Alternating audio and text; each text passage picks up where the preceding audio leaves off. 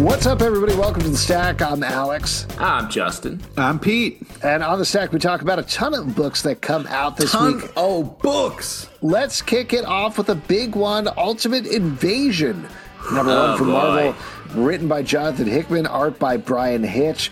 Now, this is the team that, in part, there were other people involved, but in part helped redefine Marvel Comics about a decade or two ago with the Ultimate Universe. Here, Jonathan Hickman is returning to those ideas as well as ideas that he left over from Secret Wars and Fantastic Four and other things. Um, and finally, coming back to this universe, he has promised that he is going to come at it a new way. He doesn't think it's worth it to just be like, let's reboot the Ultimate Universe and there we go, at the end. That doesn't make sense. Instead, what is the news story here? However, and mild spoilers here, but this issue is mostly about getting us to that point where the Maker, who is the evil Reed Richards from the Ultimate Universe, Love is trying him. to get back to his universe. He takes a little side trip to check out Miles Morales and sees uh, if he wants to come back with him. Also, we check back in with the Illuminati, a group that Jonathan Hickman was a big fan of, who we haven't seen in a good long while, who are fighting against the Maker. So, very much a setup issue here. I think we have a positive and a negative, so is what I'm getting from Yeah, both of you. Well, Pete, you seem pretty negative about this. Am I wrong? Yeah, I'm a little bit of a negative Nan. Um, you know, You've uh, always been a nan, but to hear negative in front of it, shocking. yeah. Um, I mean, I love Bryan Hitch's art. But wait, what don't you like about it? The main character is a complete douchebag. I don't care about this fucking other Reed Richards. Oh, I don't oh, care about him doing douche moves. You don't even Um, like regular Reed Richards. Yeah, exactly. So, um, and then he's like, you know, Spider Man's about to get, you know, I'm spoiling the shit out of this. Spider Man's about to get hit uh, with a spider, slaps him in the back, grabs the spider before Peter Parker even knows what's going on. So I'm like, cool, we get to watch a douche run around Marvel stopping people before they get their powers. Is that fun? Are, are people excited about this idea? It's a what if. I don't know, man. Like, with the douche in charge. Why do I? What, I forget what's to that get you- excited about? I forget that you don't even like good Reed Richards, so there's no way you're gonna like bad Reed Richards. Yeah, Uh, I thought you this lost was me at Reed Richards. I I like uh, the Maker as a character. I think uh, interesting. You can tell Because you like Hickman. you like scars around the eye. Is that what you're into? he's got sort of a cable. Uh, Yeah, scar, exactly. a- a Very original cable idea.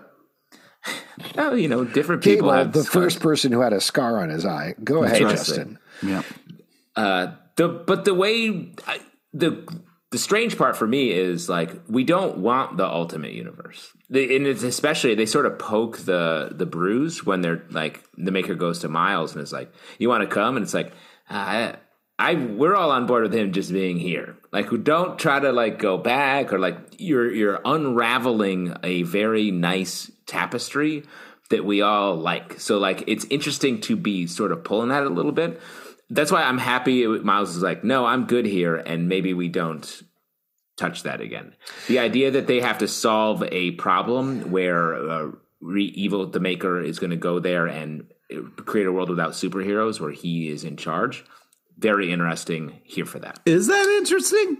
Yes, because I bet there'll be some heroes. It's like the recent Avengers run where you had uh, Tony Stark in the Ant Man armor. And like that to me is interesting. I, I want to see what that different universe is in a what if way. But you you want to watch an asshole Reed Richards stop people from getting their powers? You think that's enjoyable? But he's we okay. go through so a bunch of a couple of I- things that I, I want to throw out there. Uh, He's a You villain. do. You do. What are you? what are you mad at Doctor Doom because he's not nice? He's No. a, the Maker's a villain. What do you, Don't that's bring Doctor. Doom into this. Nobody's talking about Doctor Doom. I'm just Why do you like him? Pete and Doctor Doom like are friends. Please, That's right. they had drinks the other night. uh, man, Pete made this whole thing about like how are you going to drink through your metal mask, and he was like, "Oh, He's carefully. I'm getting cur- accursed LePage."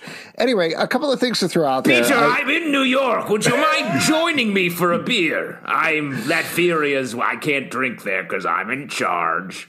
to the point that you're making, Justin, I do think there's an interesting thing here in terms of Ultimate Comics were supposed to reboot Marvel Comics. They didn't exactly do that, but no pun intended here. Ultimately, what they did is a in in uh, influence the entire MCU. Like, not the entire MCU is directly based on that, but like you would not have the MCU without the Ultimate Comics, and also yeah. the ideas and themes and things that went into Ultimate Comics ultimately seeped into the main Marvel continuity once the Ultimate Universe went away. So stop why, saying Ultimate. Why does it come back now? That is something that we don't know in this first issue, which is very much a reiteration and setup of ideas from Hickman yeah. of here's who the maker is. He was in the Marvel universe. He's got to get back to the Ultimate universe. We don't know what that means yet. So I actually remain very excited for the second issue in terms of what that does mean because we haven't seen the invasion part of Ultimate Invasion yet. That potentially means big seismic things going forward as Hickman has wanted to do. The other thing that I think is really big here that got me very excited is even though it's relatively subtle, finally settling after years what is going on with Miles Morales. Because when we left off in Secret Wars, part of the point of Secret Wars was to get Miles Morales in the main Marvel continuity. In his family and his whole world. It wasn't exactly. and there so. was no explanation of that. There was yeah. no explanation of like, how are there two Spider-Mans? How is this going on? Why is Miles Morales here?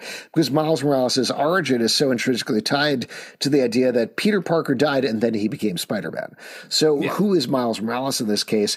I think that's something they're going to explore more over the course of the series as well, particularly particularly because what we establish here is it seems like Miles is aware he's in the wrong universe and is okay with it, which is something yeah. that we have never gotten before. So all of these ideas lead to a setup for me that is very exciting, very intriguing, and I'm very curious about the second issue. Okay, just to, just to check in real quick. So, Alex, what you're saying is what your up, favorite par- your favorite part of this comic is when the main bad guy stop what he's doing for a second, just be like, "Yo, Miles Morales, you want to roll with me?" And he was like, nah. And you were like, oh shit, that is, this is awesome. This is a well, question about continuity. I, so I, have been a comic book fan for a long time. I don't know if you know about that, me. Really? And one of the things that we really like about comic books is sort of like plumbing through the continuity and getting those kind of answers mm. there that we've been waiting for. You, as more of a fan of, you like like Teenage Mutant Ninja Turtles, the cartoon and stuff like that. So you might not be. Go fuck yourself. You might not be Talk about with, focus on you, dog. All right, yeah, you might not be here. familiar with comic books or oh, anything like that. God. But like that's the of, sort of thing we comic dogs. book fans, dog, get dogs very, getting thrown around, get very excited about. So yes, getting some sort of confirmation about the continuity of Miles Morales is very exciting for me. Also, the idea, the whole exchange there, the way that Bryan Hitch draws it, and the way that Jonathan Hickman writes it, and mind you, this was in the free comic book day special, so I've already seen this part. But the thing of Reed Richards being like I didn't really know it. Uh, sorry, the maker being like, I didn't really know it, but I, I think we're in the wrong universe. And Miles being like, yeah. You didn't know that until now? Well, the difference between their memories, that's a really interesting emotional and plot thread that you can follow over the course of this series. Well, but I also think that, uh, I mean, there's a whole the maker's aware of the um, all of the other Reed Richards that meet and have a confab. Uh, so I feel like maybe it's a little less obvious to him. But I mean, it's obvious to to Miles because he knows that there's a Peter Parker in this world. So like, and he also knows, I believe, that there's a Miles Morales in this world mm-hmm. who is a bad guy. So I feel like he's aware of the, those factors in in a good way. I'm less interested in poking out Miles's continuity and more interested in the maker and the idea that the heroes from 616 are going to invade the ultimate universe feels very cool. And Pete, I feel like you should like the maker because it's all of your suspicions about the quote unquote good Reed Richards of the 616 come true. Huh. Uh, I also thought it was really weird that nobody cared how easy the maker was able to steal everybody's toys and just peace out with it. And he did that for, easy. They laid it out of the issue that it was very I know. Purposeful. I read it. Here's the thing: they don't have like on all those different artifacts. They don't have like you know in a CVS when they have like the deodorant in jail. They don't mm-hmm. have that for those artifacts. Yeah, it seems like it's harder to steal when the deodorant's behind The other thing that I'll throw plastic out there, and then we can move on to the next issue, but I always love a story that deals with, and this is something that Jonathan Hickman hits a lot, but like the sins of Reed Richards. And I think what we're getting at here, when you left off at the end of Secret Wars, Reed Richards and the rest of the Fantastic Four were like, we're going to remake the multiverse. So we're going to kind of remember what the multiverse is and throw it out into the ether. Sometimes, like literally, physically, that's where we're going to end up here my guess is he didn't remake the Ultimate Universe because that was the last universe that attacked the main Marvel MCU in Secret Wars. And I think what's going to come out here is Maker is pissed about that. He's like, Yeah. you made everything else. You remade it so that I'm here, stuck here, and Miles is stuck here. What are you doing? And he writes, I, I'm sorry, I know you don't like it, Pete, but Jonathan Hickman's writes are really good. Oops, I messed up Reed Richards. So that's always Yeah. a very exciting story to me. Very exciting. But I will say, in general, I'm ready to not say the word multiverse as much in my life. Hmm, interesting. Well, get ready to say it at least one or two more times over the course of this stack. But let's kick it off first with a non multiverse, just a dream. It's not a multiverse issue of Wonder Woman in number 800 from DC Comics, written by Becky Cloonan, Michael W. Conrad, and Tom King. Art by Joelle Jones, Alitha Martinez, Mark Morales, Nick Robles, Todd Nauck, Skylar Patridge, Cully Hamner, and Jen Bartel, and Daniel Sampere. In the, the most of the issue, the bulk of the story, we are wrapping up Becky Cloonan and Michael W. Conrad's run here as they pay tribute to the entire history of Wonder Woman, as well as particularly her sidekicks. And then the backup story is Tom King and Daniel Sampere setting up their new run on Wonder Woman. What did you think about this goodbye hello issue? I thought this was fantastic. You know, we read a lot of like goodbye issues, especially like big, like statement issues like this. And Becky Cloonan and Michael W. Conrad have had a great run on Wonder Great Woman, a nice long run on it. And so many of them are like Wonder Woman deals with all of sort of the touch point characters in her world. And we get like really nice emotional versions of that. But what I particularly loved about this is the way that we get her encountering Dream Batman and Dream Superman. Oh yeah.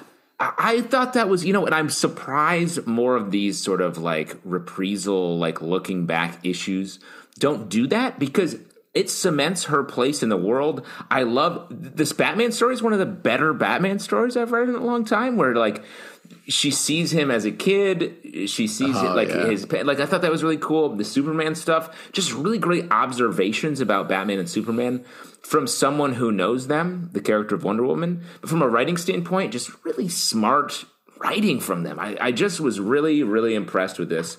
Great art throughout. And then when you get to the Tom King stuff, super exciting. The idea of completing the Super Sons trinity with uh, a new Wonder Woman is very smart little area to push into, and she seems like a fun, uh, irreverent character. Yeah, when you get like a celebration issue like this, you usually get like a, a bunch of stories. This is a hell of a package. This is really uh, a banger stories in here that are, are that are very powerful and very well done artistically. It's it's really impressive. This is like fifty pages of just great Wonder Woman stories, and uh, yeah, I was just really impressed from start to finish. Um, you know, you got the Wonder Girl first one was really good. The the Batman Dream one really kind of uh, was very enjoyable. So I, I was just super impressed with this overall. Um, yeah, I thought uh, you know sometimes we get like a 800 issue or 700 issue, whatever they're celebrating. It's usually just kind of like showcasing the history, which is great and always fun to go down memory lane. But they really did a great job of not only celebrating the history, but also pushing things forward and get you excited for stuff to come. So just really impressive as an issue overall. Question about the Batman scene: Were all the little white like circles on the ground when he his parents were killed? Because like I felt like were they like tapioca balls? Was it like you know bubble tea or like what's the deal? It was it was Bakwano. It was a uh, precursor of him fighting the bats. It was pearls. It was pearls, man. Pearls, nice from like they had oysters. They were eating oysters Right. on And then the street in Crime Alley. No, they barfed them. I don't. I don't appreciate Crime this. Alley oysters probably not. Great, That's my right? problem when I'm Crime having Alley oysters. oysters. I, I'm like, I'm crapping pearls for days, you know? Oh my god! I got to go to that oyster bar. It's a wealthy. Tenement Tink, number tink, one tink. Alex is crapping pearls. from Image Comics, written by Jeff Lemire, art by Andrea Sorrentino. This is continuing the Bone Orchard mythos, which is a spooky horror Halloween thing that they're doing. Uh, anyway, there's a guy with some feathers and he's in another land. In this issue, there's a bunch of people that live in a tenement together and they're all connected in strange ways that we don't know about yet. Tell you what, this very much leads into the art of Andrea Sorrentino. And like I always like to say, worth it for the art alone. Ah, You that is fucker. your quote. You fucking That's- fuck. Yeah. And Then, as well, you you guys like are both say, saying. You guys are saying your catchphrases. Yeah, exactly. That's when the action figure line comes out. You'll pull Pete's arm and he'll say, "You fucking fuck," and Alex will say, "Worth it for the art alone." Uh, yeah, artistically, this is really impressive, especially the panels and stuff like that. Really just uh, very Panels. creative, but it's also super creepy. I mean, really fucking creepy in a way that, uh, you know, Jeff Lemire has a creepiness to his writing uh, that is highlighted really well here by the artist. Um, yeah, I'm, uh, I was, I was kind of scared reading this. I like this issue. The bone orchard of it all is the part I'm like, ah, wait, oh yeah, right. And you don't really know what the larger world is.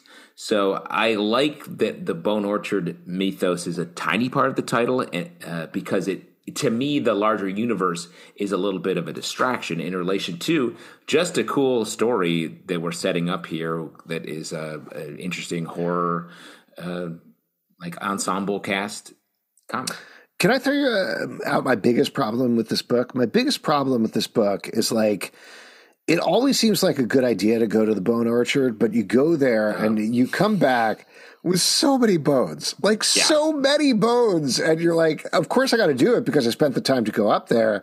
You make a bone pie, you maybe you make some bone Yeah. sauce or something like that. But ultimately, Mm, I love bone sauce. Here, here's the thing, Alex. Yeah. The, you're supposed to go to humans go to apple orchards, dogs go to the bone orchard. Yeah. That is the mistake that I'm making. Yeah, you're getting up. Didn't you notice? You look around. There's a bunch of dogs on like dates. Oh, Right, with like dog those little clappy things where you take the bones off the bone trees. I did notice that, but I And there's a bunch of dogs with the cones on who work there, and they're like, "Get out of here, oh, man! I hate this. get out of my bone orchard.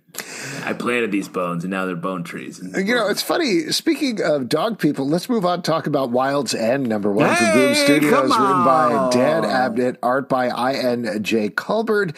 Now, this is the continuation or parallelization of a series that this team has done before, which it's sort of incidental that they are animal people in this world, but they're sort of like cute. Uh, it's not Animal Farm that I'm thinking of, but I'm thinking of something else like. What were you going to say, Justin? the comic that I was thinking of is the stuff that Jason did, the uh, the Scandinavian comic book. uh, Yeah, a little bit like that. So there are these animal people, and if you haven't read the previous books, basically what happens is like they get stuck in the middle of War of the Worlds. Aliens attack, like the saucers come down, they start killing everybody. So we've had previous series of this before. This is showing us a new town with new characters that we're focusing on. And spoiler here, but a fishing boat goes out of town as this alien attack happens, and they're catching up with later. Pete, I know this is one of your favorites of the week, so take it away. Yeah, I just thought it was uh, just really drawn very well. Kind of these adorable animal people, but they have human problems. And uh, I also really enjoyed the back matter and um, the kind of uh, cool uh, uh, letters and stuff that you got.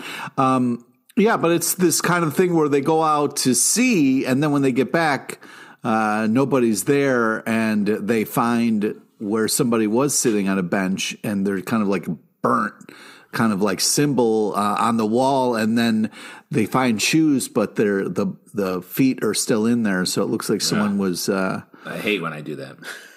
Oh, you you hate when you leave your feet still Feet in the, in the shoe. shoe. Oh yeah. Um, Because it's well, like I don't want to untie them. so you just cut off your leg? Is that what you do? I just really pull really hard. Let me ask Oh. you, what animal would you be in this world? Uh, like if you're sort of because all these animals have their their personalities are expressed in their animal. I feel like. So, what do you think? I don't know. What's the angriest animal that you can think of? Honey badger. You'd be a honey badger, Pete. Honey okay, badger. there we go. With no honey. Yeah. Alex, what about I you? I was thinking more of a Tasmanian devil, but all right. I don't know. Taz spinning around circles the whole time. Otter, Go maybe? on. Would I be Yeah, an otter? I was going to say otter for me. That's so funny. We're otters and you're uh, Tasmanian. You you guys are you guys can Wow, float wow. float in the Right, Pete? water and hold hands. Yeah, nice. That's right. And Drink you know, with oysters otters, in they're- our uh, tummy. exactly, we shitting pearls all day, just like we, just like real life. I really like the series. I, me too. I, I was very happy to see it back again. I wasn't sure what to expect given that we had followed it so far, but this is a really cool tale to take these characters, take them out of town and have them figure out what's going on. The art, as always, is absolutely wonderful. The animal characters are very specifically written and drawn, so I like it quite a bit. I'm glad Boom's doing it. Glad Boom's doing it. Uh, it reminded me of the book, the books that Jason does, which I really love, except less just uh, sad and um, uh, sort of ennui, drowning in ennui, and much more like chatty and uh, emotional.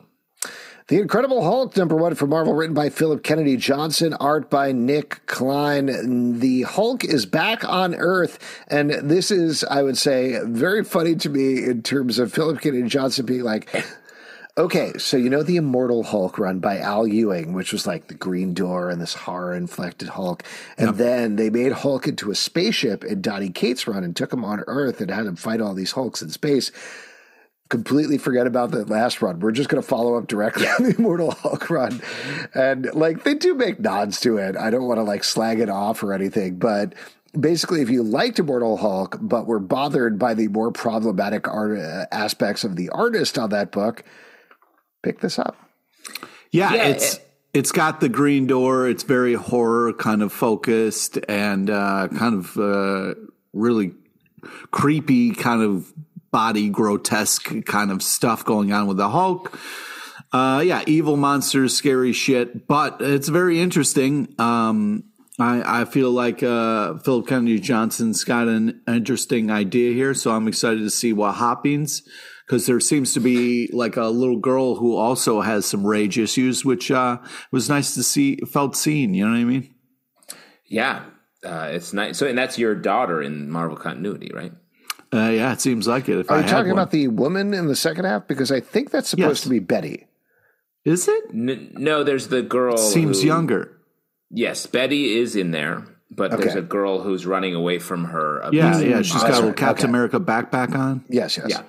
So both uh, both occur in this story. I agree. I like the horror focus, and while the Al Ewing run was sort of paranoid sci-fi horror, this feels like more monster Yeah. body horror, a little more hard H horror. So that's cool.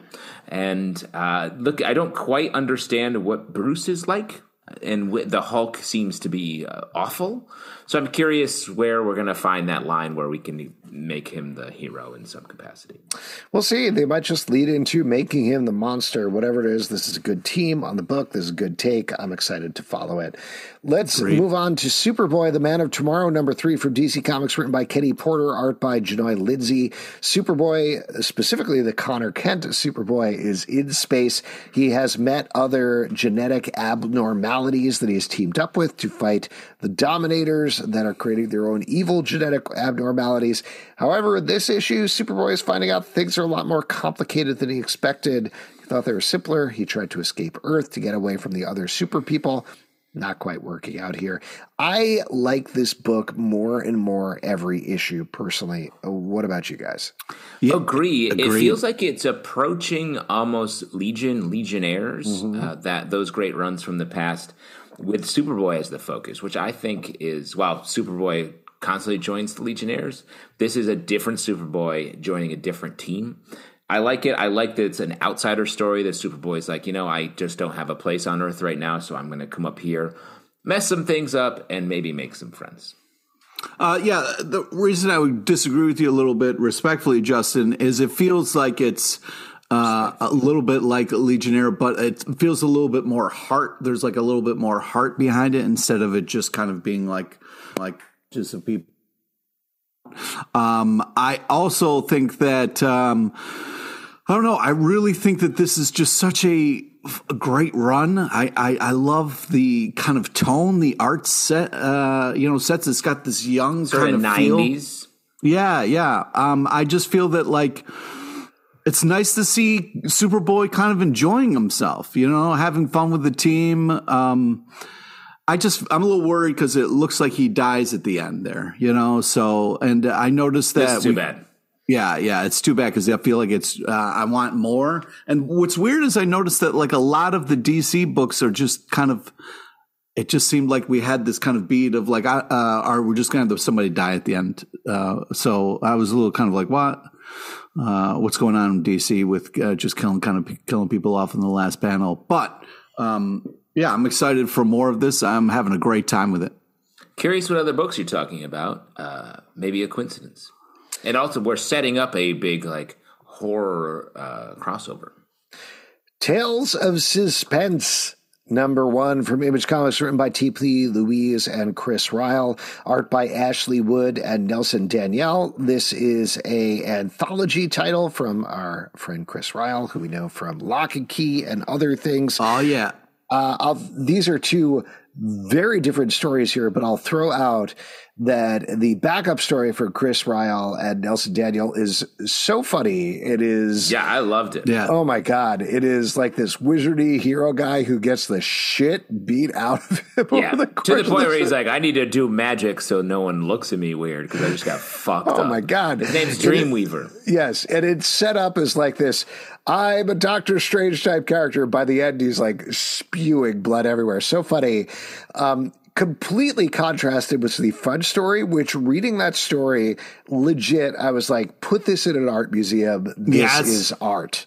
Thank Ashley you. Yeah, holy cool ass artistic art. I mean, this is just some really impressive stuff. Uh, it, it really contrasts the funny uh, story, which I think is a great kind of one two punch where you have something that's so artistically kind of driven and then something that's just kind of more humor driven.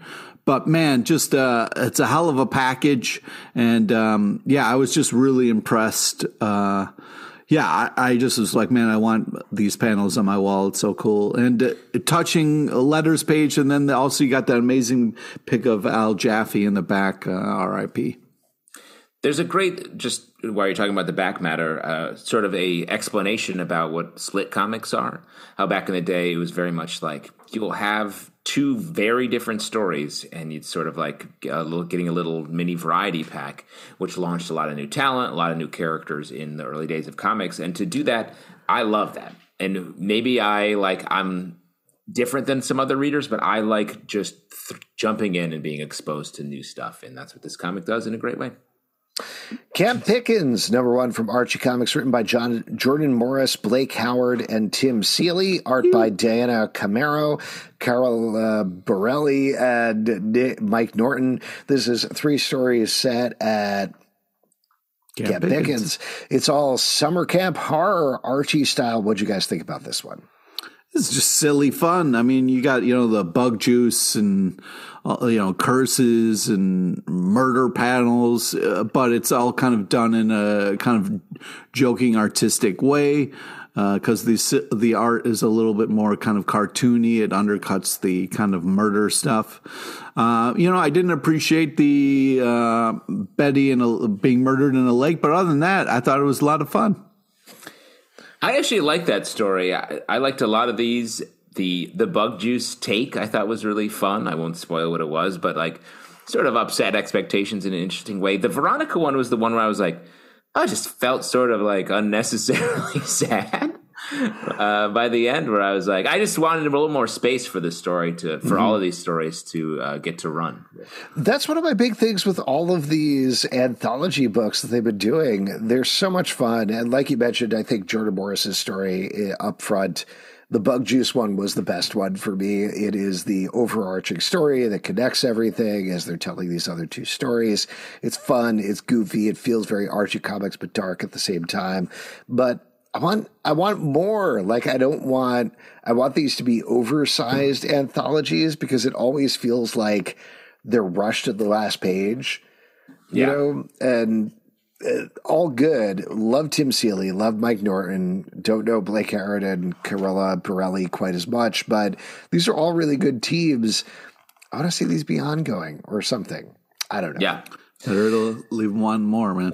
Or if this, if Camp Pickens can be ongoing with just a bunch of stories about camp stuff. Because Totally. you could do fun, not always horror. You could do one horror, one like. Mm-hmm. You could do like uh, making some friendship bracelets, going on a canoe. Those are things that happen at camp. I love going on a canoe mm-hmm. because they're wobbly. Mm-hmm. That's why you um, like canoes? Very thin. They're wobbly? They're risky. They're Yeah. wobbly. Well, it's like a kayak with a friend. Mm-hmm. Safer than a submarine. Scarlet Witch Annual Number One from Marvel, written by Steve Orlando, art by Carlos Nieto. This is pitting Scarlet Witch against Agatha Cart- Oh, Harkness. man. who's young and hot now. Pete, you're, a, you're an old chaser. How'd you feel about this? Uh, I don't know what you mean by that, but I was happy Darcy's in this, kicking butt. I love the Agatha Sorry, fight. I should have said wrinkle fucker. Go ahead, Pete. I also don't know what the fuck you're talking about. Uh, Darcy is you great. Love, you love grandmas. uh, I enjoy a grandma in the comic book sometimes, not all the time. Outside of a comic book, all times. All the Oh boy. Anyway, Agatha fighting Scarlet Witch is fun. The whole poison tea, uh, Agatha fucking shit up and they're ripping out hearts. It's just, it's a fun time. Yes, Darcy, uh, art is super tight bananas. This is a great book. Uh, I, the way to Agatha Harkness has been a Marvel character forever as a very old who I a witch who was around. I want to say back at the Salem witch trials, or like just an ancient witch. So Yeah, the way they- they, They, the first thing when they here- see her, like, man, you look great for being so old. Yeah. And she just revamps it up a little bit, which I think is fun though. Steve Orlando is really crushing it on this title. I like the sort of twists and turns we get here and where it, it ends up.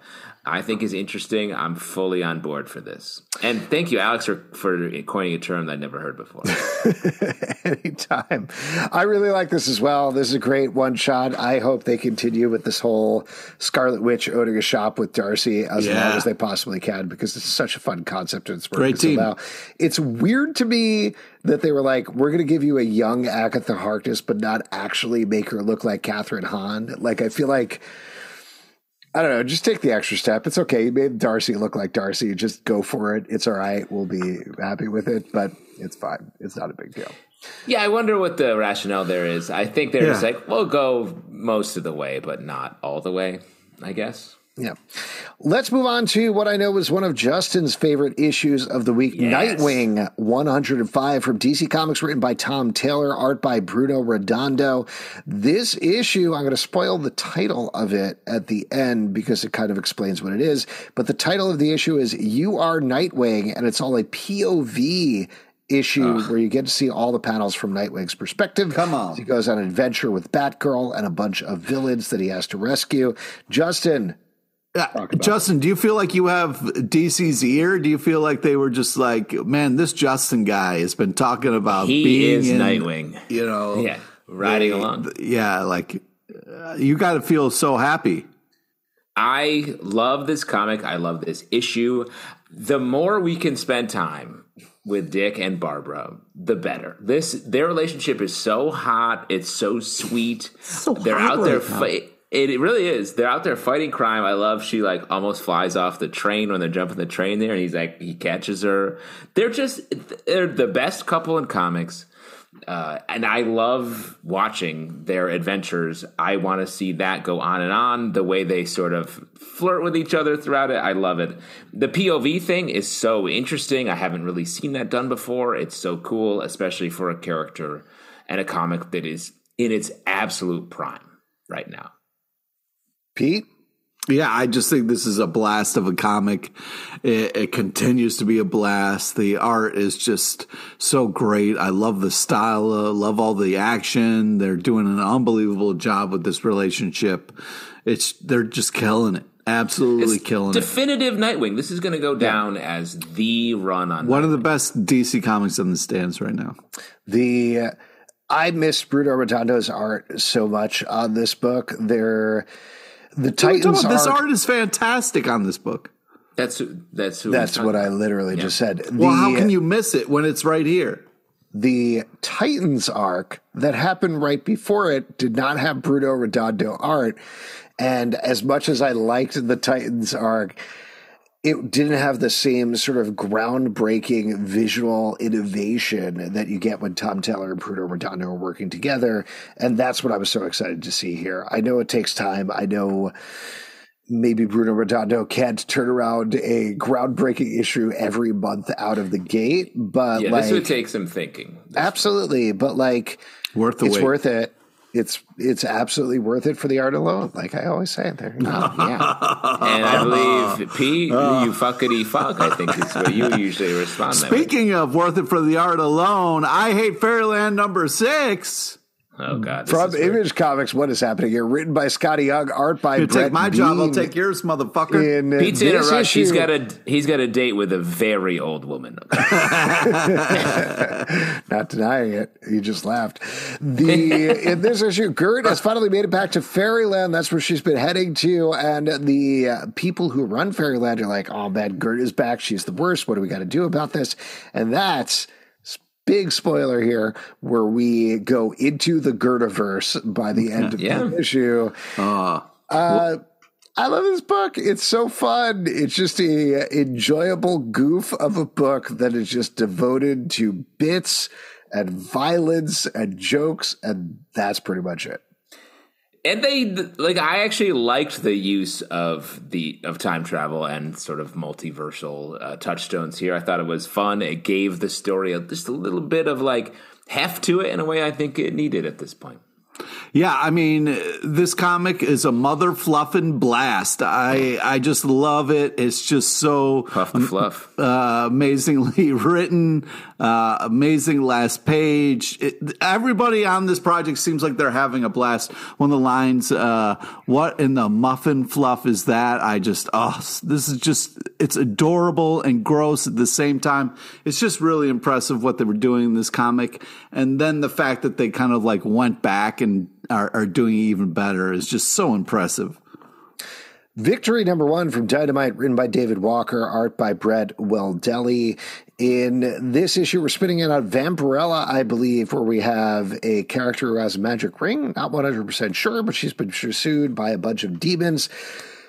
Tell you what, the art is great in this book. Yes. I, I was trying to pinpoint who it reminded me of, and for the life of me, I can't come up with it. But as usual with Dynamite, forget about the cheesecake covers. It has literally nothing to do with that inside of the book. It's basically like a Fast and the Furious thing where she's being chased by a bunch of demons in a car. Very fun. I really like this a lot. Yeah, I completely agree with you. The cover really turns you off to this idea of the TNA that is kind of presented. So, uh, if you can get past the cover, the inside is just so uh, impressive. The character design, I was going to say like a, almost a Cliff Chiang because of the thickness of the lines. Oh, that's a good call. Um, but I love the great balance of action and story in this. Um, yeah, I want to re- read more. I'm really impressed by the team on this and just uh, stop fucking making it bad with the covers. But I think the story inside, like, is is definitely worth it. Like, uh, Yeah. they're going to do what they're going to do on the covers, but like the mythology that they're developing here is really interesting. And like Alex said, it's just a fun, action oriented uh, story. I love the way the demons are drawn. Very fun. The Avengers number two from Marvel, written by Jed MacKay, art by C.F. Villa. In this issue, we're picking up at the cliffhanger where Captain Marvel eh, met a very injured Kang. And in this issue, he says, Hey, I need your help. They say, Why would we want to help you? And he said, I'll help you save 1,000 people in the next 24 hours. And if you do that, uh, I'm going to ask for your help. Uh, and that's what happens over the course of this issue. I know we felt uh, pretty good. I think about I the first, good. You felt very good about the first issue of Avengers. How are we feeling about issue number two? I feel like the things we talked about were that it felt like a very boilerplate Avengers first issue. It was like, let's bring this team together. And the team was basically the team that was in the Avengers right before this book launched. So it wasn't a big swing. But I think what we're getting in this issue is the swing. It is what was happening. And I love uh, Kang just dropping, like, here's all the bad shit coming your way. And then the first one is in orbit at the end of the issue. I'm like, let's go. Is the vibe coming off this? I was like, yes, I like this. I think all the characters are being used really well. I like everybody doing having their own little mission and seeing them being the Avengers they're going to be in this book. Fully on board with the Jed MacKay takes. Yeah, I agree, uh, Justin. I thought this was really impressive. I love the action. The Black Panther stuff was great. Also, Captain America is great in this. He can drive Yeah. a truck. He loves Marvin Gaye. I mean, who doesn't? Great. I mean, completely true. You Uh, could get it behind an 18 wheeler, you think? what? Me? Yeah. No, I couldn't just walk up and just all of a sudden drive a truck. Oh, I thought you said who. I think your quote was who couldn't do this. No, I was talking about Marvin Gaye. Who doesn't love Marvin Gaye? Oh, oh, oh I got you. Uh, so it's just true statement. Uh, I'm, I yeah, feel I'm- like it, we should do a long haul truck. We should start Ooh, the two of us, three of us. while we're doing a long haul truck. Ah, it'll be fun podcasting while driving. Yeah, that doesn't sound tense at all. honk honk. Yeah. I mean, driving? if somebody else is driving and maybe we're in the back of the truck doing the podcast, that could be Oh, fun. like we're being held hostage in the back of the Yeah. truck and somebody's driving us to Kidnapped. an undisclosed no, Yeah. no, location. or we the, if the truck slows down and we stop podcasting, we die. Like speed, but for podcasting. speed, but for podcasting. That's sometimes what I ah. feel like doing the show. Why don't we move on in that case and talk about Titans number two from DC Comics, written by Does that Tom mean when Taylor. we turn sixty, we got to stop doing the podcast? Um, no, we die is what that means. Oh, That's what that means. But we'll tape it. We'll release that podcast with my last breath. I'll Yeah. be like, and post. Art by Nicola Scott. This is another big number two. We talked about uh, they are, I guess, coming out in the same week every time. But the cliffhanger at the end of the last issue is the Titans were finally firmly established as this new team, as the preeminent team in the DC universe. Except Wally West died. See, Justin? we as we speculated though with the last issue, he didn't die. It was just a future version of himself. Now Yeah. he's going to have to solve his own murder while they are dealing with a bunch of other threats at the same time. What did you think about this issue? I like the mystery. I like the Titans' hit, uh, history and mythology we're getting into, especially with the stuff at the end uh, that I won't reveal. They set that up really well. I feel like, and the team being like, "Are we the Justice League? What's where's our place?" Because I think that's a question a lot of people have about a lot of superhero teams, specifically the Titans. And I like their self definition, and within the team, each character is also finding some self definition with each issue. It's just another really well plotted and paced Tom Taylor book. Yeah, Tom Taylor is killing the game. Uh, but yeah, this is uh, Wally West dies. Uh, it's uh, hence what I was saying about all the DC comic books right now. He died at the beginning, Yep. Uh, and then he's also alive. yeah, but then he's like, but somebody's dead. You know what I mean? And then Garth sees himself on TV. So one of those two have got to go. You know what I mean? Uh, but all that kind of. Uh, What are you talking we- about? if there's two Beast Boys, one of them's got to go, right? You can't just have. No, he doesn't see himself on TV. He sees Aqualad or Tempest on TV. Oh, I'm sorry. I thought It's a that was different like. character. No, my bad. Yeah. Um, Tempest is Aquaman's uh, former sidekick, who's a, Mm-hmm. a sea wizard. Yeah. So, anyways, uh, yeah, I just thought that like uh, great mix of action You ever story. meet two people named Garth? Yeah. Also, it's Garth and Garfield. Uh, they're both called Gar, but I understand where your confusion comes from. okay. Okay. It's like when you meet a Peter. Oh, I've never. There's only one Pete in my life. Oh, that's sweet. I can't handle it. Anyway, good book. Let's move on from this because I feel like we're getting stuck here. Arcade Kings number two from Image Comics by Dylan Burnett. This is following a guy with a dragon fruit head who is doing a bunch of fights in real life and also video game fights. Pete, you were over the moon for the first issue. How'd you feel about issue number two? I'm still loving the shit out of this comic. I love the art style, love all the action. You're getting the story as well as the action as the battles kind of rage on. You're kind of learning as you go. Ton of fun. Uh, love all the action. And uh, yeah, this is uh, pretty cool. I'm going to say two things that I think this uh, reminds me of, and maybe they're not meaningful, but this is Cobra Kai meets River City Ransom. Okay. Anybody on board with that? I was Great hoping you were going to say classic- Mega Man because the guy with the uh, tomato head Agree. reminds He looks like Mega Dragon Man, but fruit. Sorry, bro. he looks like a little like Mega Man. But the the game that they come out of is all about just like fighting random dudes in River City Ransom. Great classic NES game where you had to fight your way across town to the top Mm-hmm. of a high school to, through different gangs with funny costumes. Yeah, there's a ton of games like that. You know, Double Dragon, Streets of Rage. You know, there's tons of stuff like that. Yeah, but uh, River City Ransom's the fun one.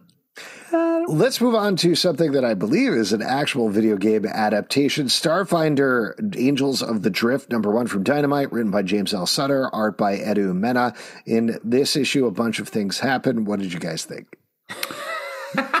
I, feel like this is a little bit of an homage to Guardians of the Galaxy, but uh, a lot of action, some fun uh, moments, uh, very interesting characters.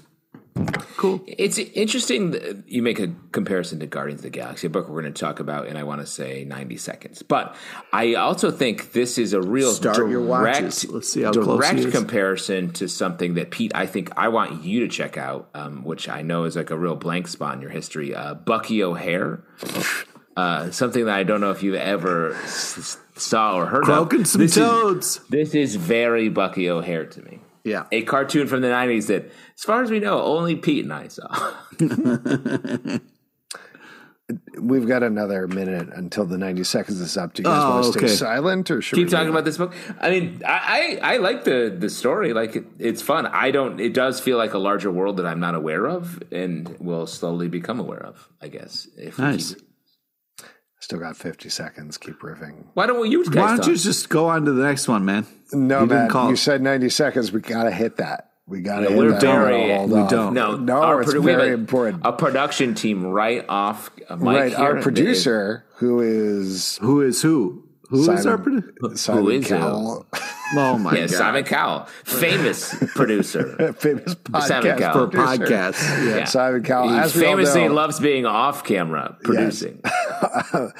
No, don't, don't, uh, don't put me Don't the microphone. stop. Guardians of the Galaxy number No, three. hold on. We still got 15 seconds. You lad sure you don't want another comic in the stack?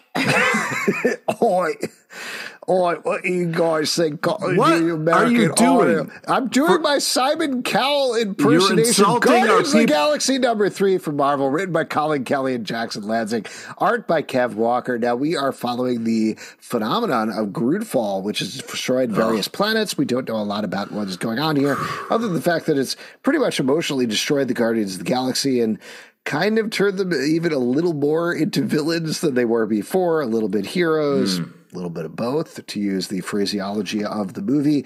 There you um, go. And I, I would say, I know you guys were a little higher on the second issue, but I felt like the second issue was not a misstep, but just sort of went away from the main narrative in a weird way for the second issue for me.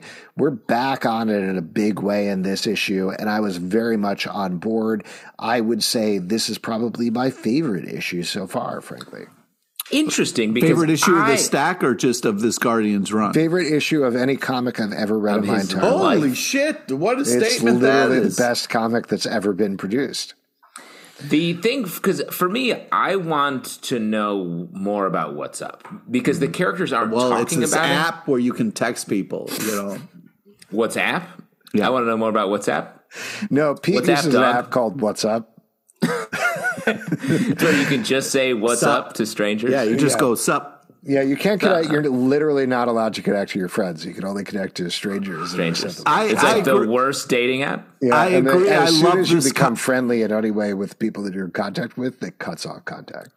I, I love this comic. Uh, uh, the Groot stuff was heartbreaking. Uh, got me in the feels a little bit. Um, I also love the line uh, by Drax. I will teach these hilarious idiots the meaning of glory. That's how I feel feel about you guys.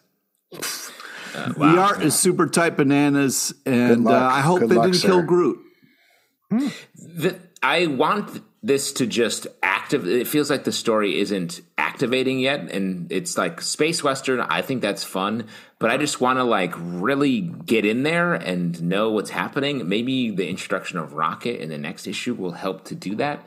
So I'm still. I, I like a lot of the ideas here. It just feels like the story is not telling itself to us yet, and uh, I'm ready for it.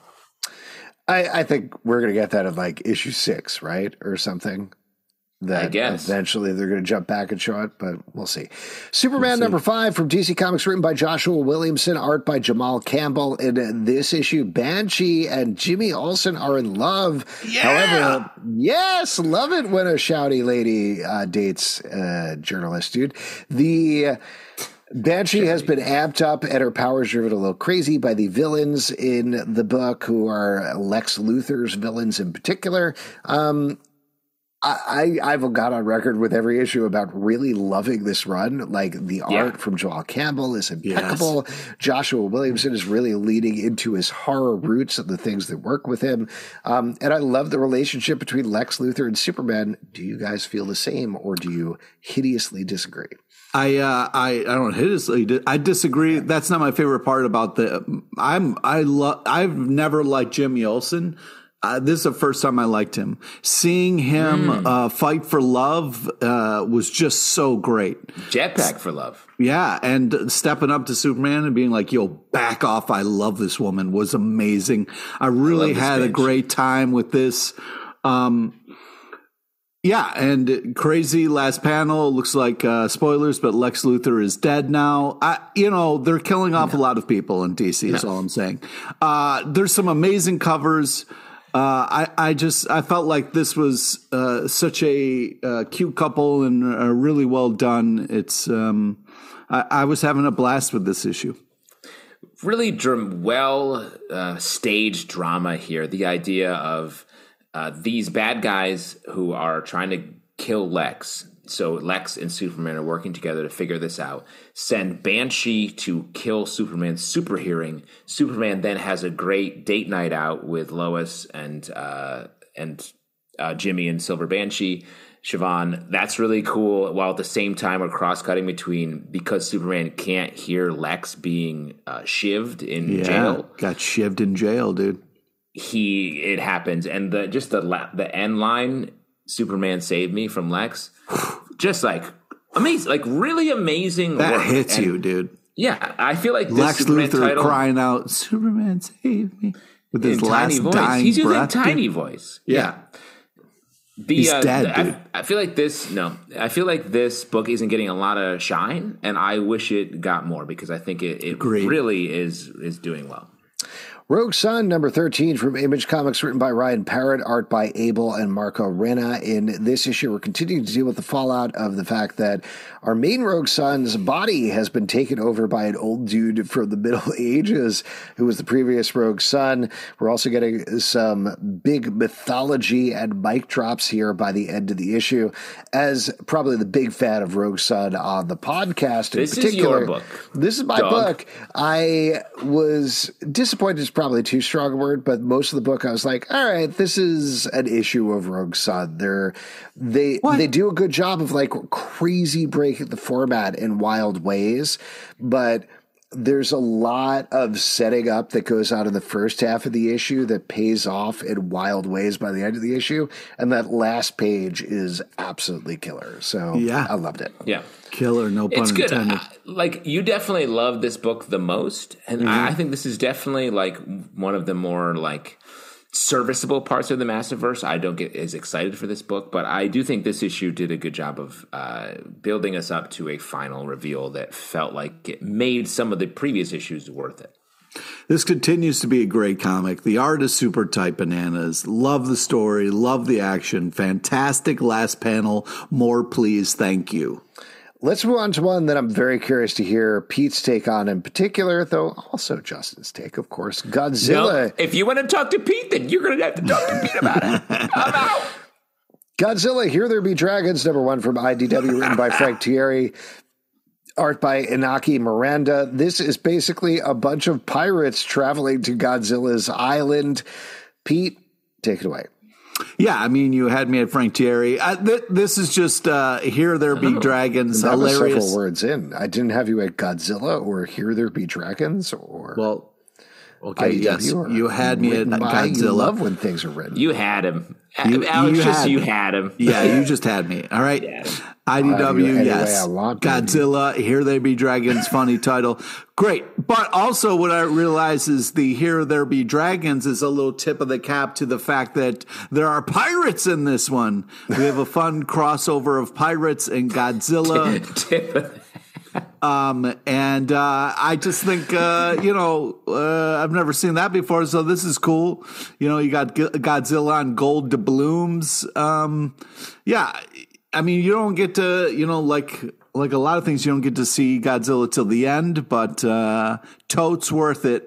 Totes worth it. Uh, Godzilla book, yeah, I'll be there. How old is our guy Godzilla? Has he been around? Oh yeah, He's been around the block. I feel like let's scales don't crack, bro. He looks young as ever. He does. You think this is a younger, more like teenage Godzilla who's just trying to like date like a much much older woman? Pete? I'll tell you what, my one problem with the book, I love the idea of pirates versus Godzilla. Very fun idea. The execution of just like a pirate being like, give me rum and I'll tell you this story. Yeah, exactly. Of I love it. He was like, uh, "Rum now, please." Yeah. Uh, can you only rum me, problem, please? the Uh, art- when do I get that rum? Good across the board. Pete, I know you're going to yell at me when I say this, but that last page reveal of Godzilla is the old school Toho Godzilla. Hell yeah. And the way that he pops up in the art, he's like, hey! It's- Yeah. It looks like he's just like his eyes are so wide. And he's like, I'm excited uh-huh. to see you guys. yeah. when it should I'm be a- here. it- Welcome it to Monster Island. Yay! It should be a scary monster Godzilla. That's No, just not dude, going old school Godzilla is great. is. Is it? Yes. Why is he so mad at these pirates? Is it because they're near his island? yes. He's much bigger than the island. I don't know mm. how he lives Yes. Yeah, where's It's his like house? you- Are we going to see Godzilla's house in this book, Pete? Defend I don't yourself. know. Usually it's underwater. Oh, he did, he doesn't live in like a volcano or something. Yeah, he'd like to be under the Lives sea under- in a yeah. Godzilla's garden in the shade. Mm. Mm-hmm. That's one thing about Godzilla. Like, I feel like he changes sizes a lot depending on the movie or the comic or whatever. And it's like, oh, he's like that big? That's like any character. No, most characters stay, most humans stay about the same well, size. Um, who's changes sizes? Did you read that issue of Spider Man where he was 50 feet tall for no reason? Not I good. did. I did. But emotional. Uh, Fing Fang Foom changes shape and size depending on who's doing the, the art. Yeah, it's like Godzilla. I want to see Godzilla like signing the Constitution. I want to see him uh, like Magna Carta. So you want Forrest Gump, but Godzilla is what you're saying? That's what I'm saying. Give me that Gumpzilla. That's the Zilla I want. I'll tell you what, a Godzilla themed restaurant would make a lot more sense than a Forrest Gump themed restaurant. So I'm all in for it. How dare you? Have you even eaten there lately, I have. Alex? I have. Because they Lately. that was a that was a trap, Alex. That was a trap, Alex. The You fact that you just it. admitted to that is the biggest burn. You went to ever. Times Square the other day and you were like, ooh. Uh, I eat there every day. You guys know this. Yeah. Every day I Gump go into shrimp. Forrest Gump. I do the trivia on I Forrest Gump. go into Forrest Gump. Whatever the restaurant is. Go. I call Forrest it Forrest Gump. They know what I'm talking about. I'm like, give me my regular, you give me my regular bucket. I'd like to meet Forrest. If is Forrest here? I'd like to meet him. Like, yes, eat your bucket, and then I'll uh, have my gump bucket and a soda. Uh, I could like to submerge myself in Coca Cola. Is that possible? There's my gump. Yes. I would like to rest my aching feet, each in a ice cold Coca Cola, while I have my bucket of shrimp. Hallows' Eve, number four from Marvel, written by Erica Schultz, art by Michael Dowling. In this issue, Hallows' Eve, who gets her power from spooky Halloween masks, loses those spooky Halloween masks. Um, uh, I continue to really enjoy the series way beyond where I thought I would. The creative Yep. uses they find for the masks are very impressive. Justin, I can see you're shaking your head. Yes. I agree. I love this series. There's no reason this series should be this good, but it's really thoughtfully made. The way right from the jump in the first issue, where she, uh, Halsey puts on a, a werewolf mask, becomes a werewolf, bites someone, he becomes a werewolf, and she's like, "Oh no." I've cursed this. I don't know how these masks work. And in this issue, uh, she finds a resolution to it in a way that I was like, that's really cool. I did not expect that Mm-hmm. to be the solution, and uh, I want more of this. I th- I would read this ongoing. This is one of the best Spider-Man adjacent characters to be created in quite some time. I, I agree. Every time I uh, see this in our stack, I'm like, why is this not coming out in October? This feels like it would just do so much better. Um, but then I read it and I'm like, this is so cool. This is so much fun. The art is really fantastic. I love the creativity be- behind her using her powers and when she does it. It's just, um, it's really impressive what this book is doing. I keep every time I open this, I'm like, got my arms crossed, and every time by the end of it, I'm I'm absolutely in love again. Wow, you're, it's Wow, like you're hugging an older again. woman. It's like you're hugging an older woman. Well, it's tough. It's tough when your name is a date. You know, Hallows Eve. Like, if mm-hmm. you were, what if your name was Arbor Day? You'd be Right. like, "Oh, this sucks." I did a girl uh, named Thanksgiving for a while. That relationship was a real turkey. Moving on, Cyborg. yo. Dad joke. Oh, that guy is to dad. He's technically a I dad. love, I love how that ramped up. You were like, "I did a girl's Thanksgiving, I did a turkey." Bye bye. Cyborg number two from DC Comics, written by Margaret Hampton, art by Tom Raney. Now, Cyborg is, is sort of back to basics, except for the fact that his dad has died and now might be inside an android body. That's the big mystery that we're dealing with this issue. I know we were a little mixed on the first issue of this, but how'd you feel about issue number two? I really like this. This is an interesting idea of Cyborg having to deal with dad Cyborg because dads are stressful enough as is, but then you got your dad with a new technology and you got to like walk him through it over the phone. It is a nightmare scenario. So I, I do think this is a creative idea, all jokes aside. And uh, I, I really appreciate the uh, what's happening. I think this is an interesting idea. I love the art. Uh, this is cool. It's a smart choice to sort of put Cyborg's relationship with his father is like an essential part of the character. It's like a core Yep. part of the character, and the, how that's complicated. And he, he's almost his enemy, his like greatest enemy in some ways, but he still loves him. To sort of give them the Firestorm treatment, where they have to literally be roommates inside of Cyborg's brain. Is uh, really smart, and I did not expect. I'm not a huge cyborg guy, but this series is uh, bringing a, a really smart uh, take on the uh, characters and the sort of relationships that he has. Terror War, number three from Image Comics, written by Saladin Ahmed, art by Dave Acosta, that takes place in a world where these nightmares come to life and there's certain people with brain bullets that can fight them. We are dealing with the fallout of the last two issues where our team that we've been following is sort of on their back legs and they get a new lease by the end here, which is really going to potentially change the game and opens up a lot of the mythology of what's going on in this book. What did you all think of issue number three? Yeah, this is great art. Uh, you know, you got this uh, rich, empowered lady threatening this dude into working for her. Uh, I think this is an interesting story. I'm enjoying this, uh, and I will read more. How nice! Uh, I I struggle to hold this whole story uh, in my hands when I'm reading it.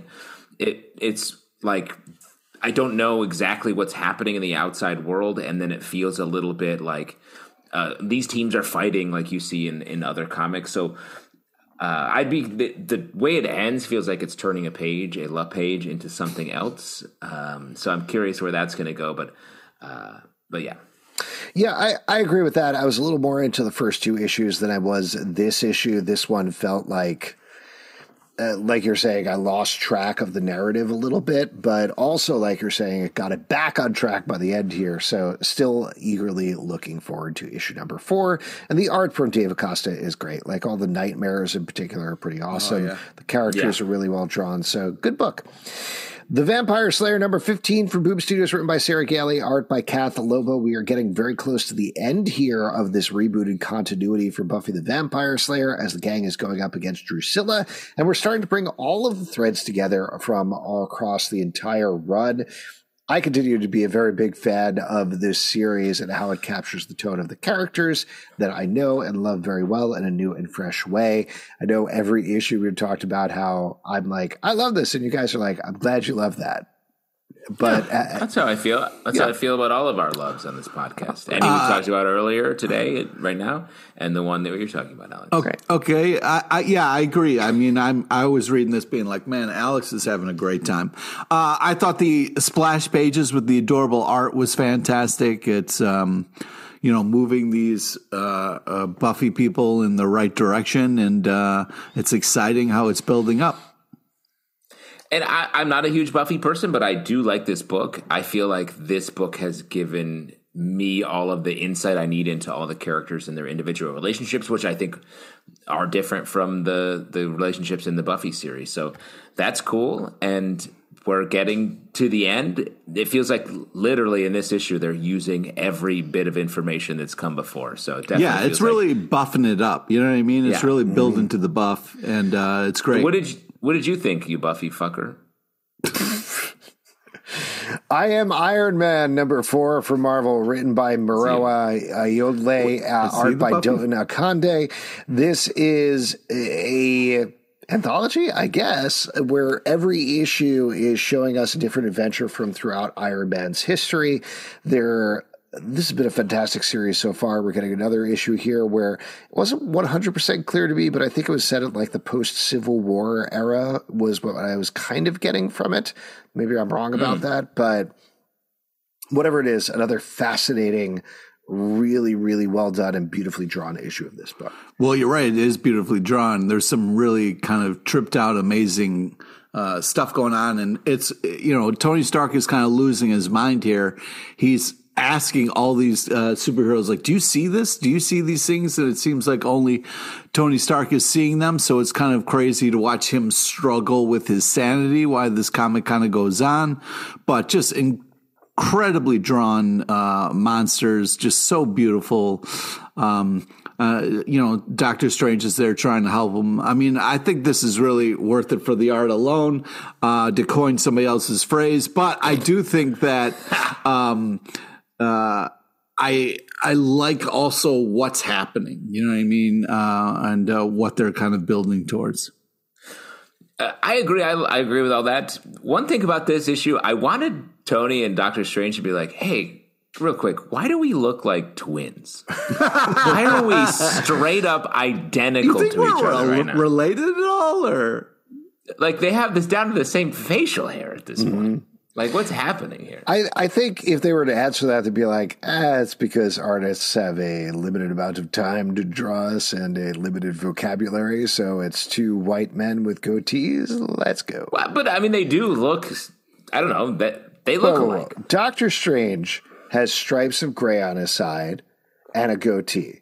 Iron Man has a goatee, but no stripes of gray on his side. Reed Richard has no goatee, but the stripes of gray. They're three entirely different. People. Very different. Tony getting older. Maybe he's going gray. Hmm. That'd be out. very confusing. I hope it never happens. Well, the or Reed will grow a little rubber goatee. The Vigil number two from DC Comics, written by Ram V, art by Lalit Kumar Sharma. This is a Black Ops team of superheroes? Question mark that yeah, operate out of India, mark. I believe. And uh, we talked about this a little bit with the last issue, but even more apparent here in this issue, this feels like a lost Wildstorm book to me, down to the art style, down to the execution of the action which doesn't mean I don't love it because I'm loving reading it, but it feels like a book that came straight out of the 90s or 2000s. Agreed, though I would put it more like it reminded me of books that came out from DC during Zero Year the mm. zero hour event like this like was right next to like primal force if you remember that with like red tornado. I love that era because they took a lot of weird swings then. That's where starman came from. Uh, i think the ray spun out of that. One of my favorite runs uh, in comics is the ray that joe quesada was doing the art on was right around then. But this is i like this. These are all new characters that i haven't we've only encountered a couple times in the uh, lifetime spanning Lazarus uh, event uh, is where we first met them, I believe. How dare you? This I like the kid, very well drawn, well designed character. I like that this is a team that's a rogue team that's also going rogue individually against the team that is also rogue. So it's rogue on rogue on rogue. Yeah, everybody loves little Rogue on Rogue on Rogue. It, it was a little weird how they were like, "Hey, uh, kid, don't use your powers to kill these people. Let me do that. Uh, maybe look away. I'm gonna kill like everybody in the room." He just lightly electrocutes them, which we've all been there. Well, I just it was weird that there was like they made that character a kid, and then we're just like, I, I don't know. It was just weird to me. I was like, tell that kid to you know, cover his eyes or something. You're just straight up electrocuting a room full of people in front of a child. Uh, that's going to Well, have he some has trauma. like a he has like half of a boombox for a head, so who knows what he's looking at. He's probably looking at some sweet mixtapes. Scar number three from Dynamite, written by Chuck Brown, art by Trevor Fraley. This is continuing the prequel series leading up to The Lion King, and in this issue, Scar tries to recruit a couple of hyenas and has become. He's a spoiler. He's successful. He gets three hyenas to team up with him. um, Famously, the same hyenas from The Lion King. oh man, what are the odds? Right? Uh, I'll, I'll tell you. I've been really enjoying us. these Disney. Uh, you love this. no, no, no. I do like this. That's what I'm saying. This was the issue where uh, I feel like you guys have mentioned this before, but this is really starting to feel like a prequel march to me in a certain way. Even though I like the Yes. art, even though I like everything, the previous issues more felt like okay, we're telling a story of Scar. Yeah. This is the one where I'm like, ah, we're just filling in gaps, to the lining it up. Yeah, we're it's all- lining it up. Yeah, yeah. well, but all, And I like the it, way mind you. the way they explore the hyena elephant graveyard culture, I was like, oh, really busting out different aspect. But if you remember, the scene they're building up toward is where all of the hyenas march in straight up Nazi goose stepping while Scar is singing his song. So I don't know if that's really my favorite part of the Lion King mythos. Potentially. Uh, I mean, it, I guess we'll see what happens, but this is still well done. If you're curious about it, it definitely feels like a lost direct to video Lion King prequel movie, Dark. but Darker. well done. Yeah, it's darker, and I, I like the art style because it, it's kind of like taking the Disney art and just kind of making it a little darker, a little bit more emo. Uh, but yeah, unfortunately, the kind of the fun that was happening is a little bit kind of deflated because this is just, you know, lining it up, not lining it up, but you know, just kind of uh, uh, setting Sure, things not up. Who's the- who's the it up, daddy it's now? Lining it up. Who's Exactly. the daddy now? Yeah. All Eight Eyes, number three from Dark Horse Comics, written by Steve Foxe, art by Piotr Kowalski. This is following the story of giant spiders that are attacking New York in the 90s, and nobody knows about it except for two men who are going to take them spiders down.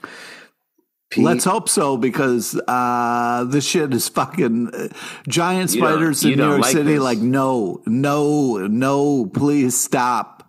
Uh, stop. I, I have enough nightmares on my own. I don't need other things adding to them.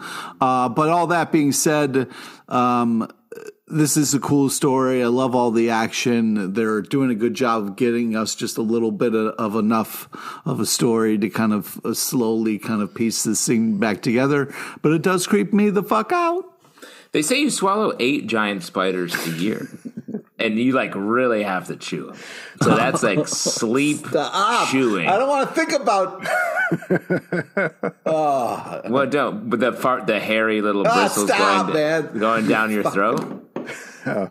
Pete talk off his headphones, so don't tell them about how he slurps on them egg sacs. Hmm. Give me, give me all eight of those legs. Sick frog legs. It's Yeah, this is really good. This feels like a movie that back in the day would have. I mean, obviously it's not a movie, but like there would have been a movie version with Kurt Russell being like, "I'm gonna kill those spiders." Great call. And honestly, I I really like this book. Mm-hmm. This this book is really giving us that eight like they live 80s horror movie where it's extra horrifying.